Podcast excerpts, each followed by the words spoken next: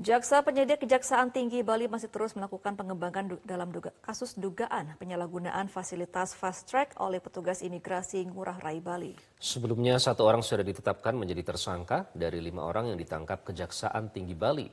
Dan untuk menguatkan penyelidikan, jaksa telah menyita uang tunai senilai 100 juta rupiah, sejumlah dokumen, lima telepon seluler, dan buku saku pemeriksaan keimigrasian.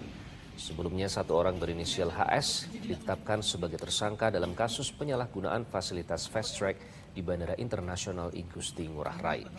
Dalam penyelidikan awal terungkap ada empat grup petugas imigrasi yang bertugas dalam satu hari di jalur fast track atau jalur khusus keimigrasian bagi lansia, penyandang disabilitas, dan penumpang khusus lainnya agar tidak masuk dalam antrean yang kerap membutuhkan waktu yang cukup lama itu.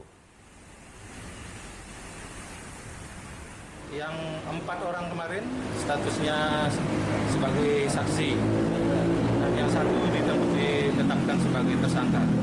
Nah dari hasil penyidikan tentunya ini akan kita telusuri karena di situ terdapat eh, empat grup.